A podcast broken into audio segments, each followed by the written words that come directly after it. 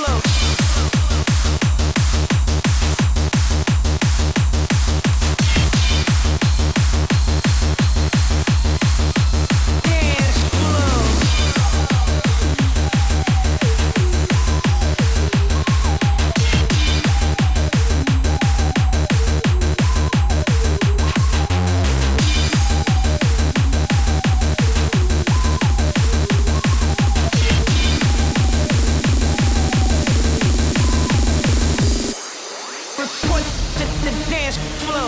To the, to the dance flow. Report to the dance flow. To the, to the dance flow. Report to the dance flow. To the, to the dance. Report to the dance flow.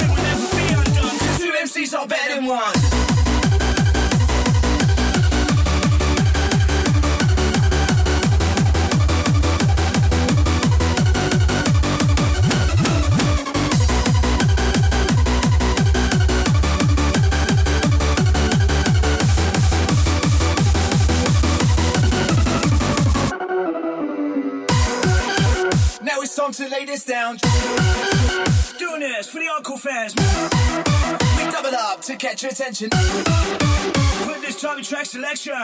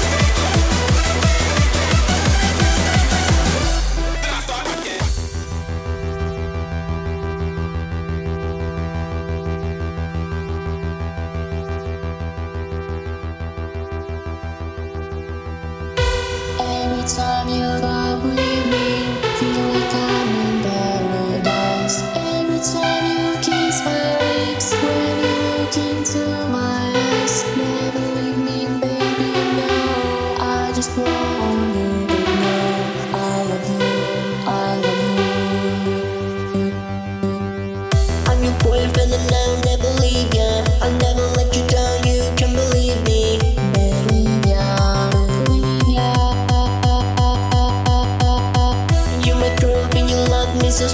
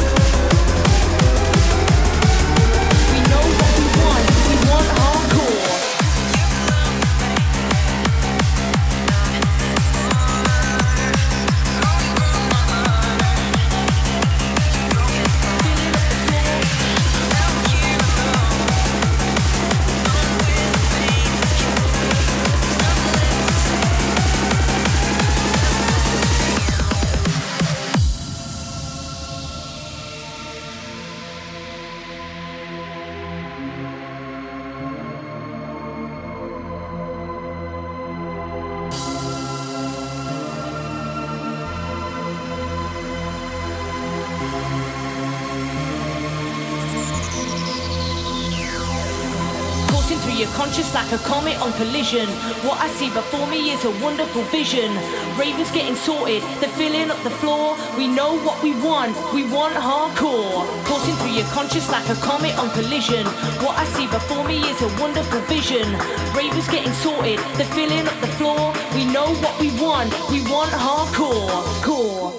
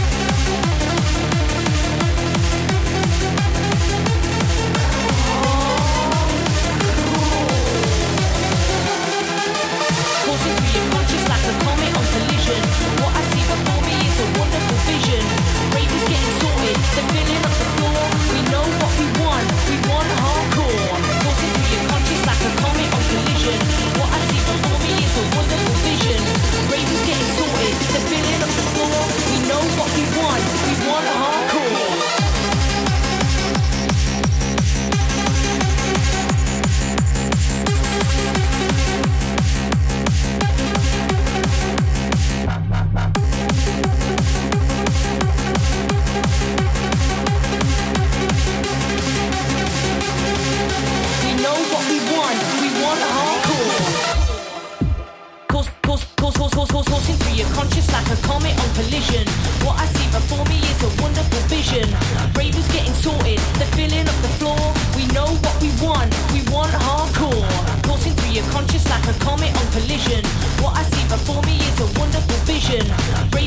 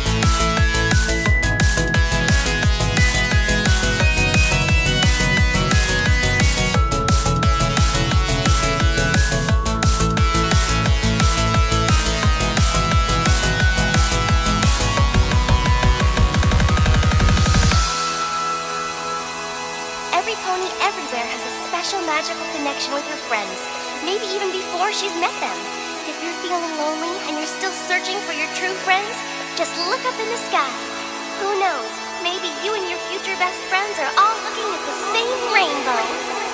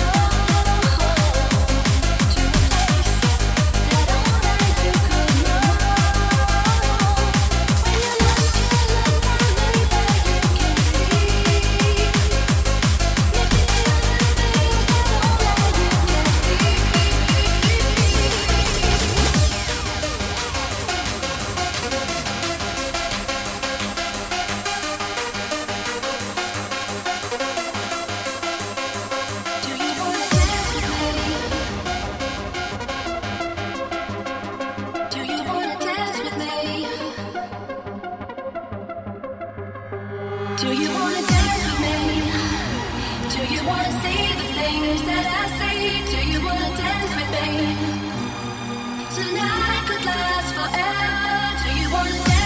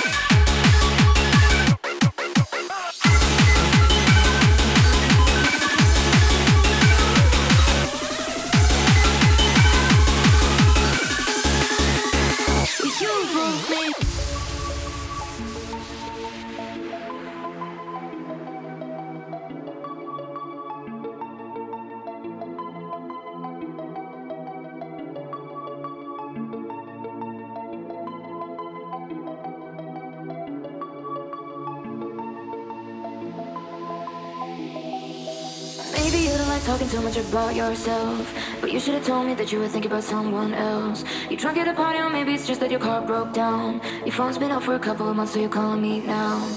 I know you, you like this. When shit don't go your way, you need.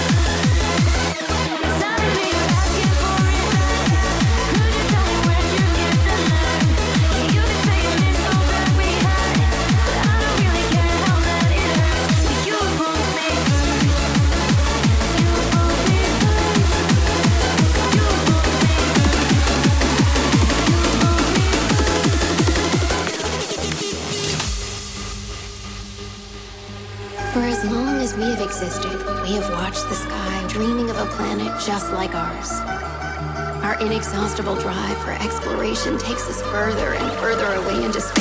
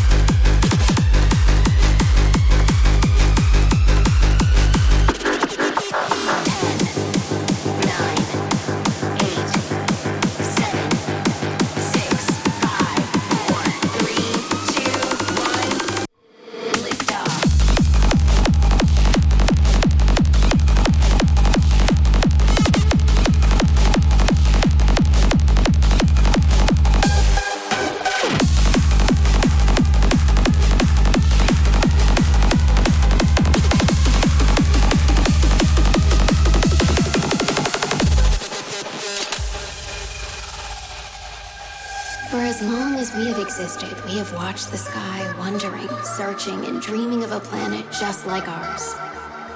Our inexhaustible drive for exploration takes us further and further away into space, through black holes across the galaxy and beyond into strange new worlds. Gazing at the sky on a clear night raises questions of who we really are and where we are going.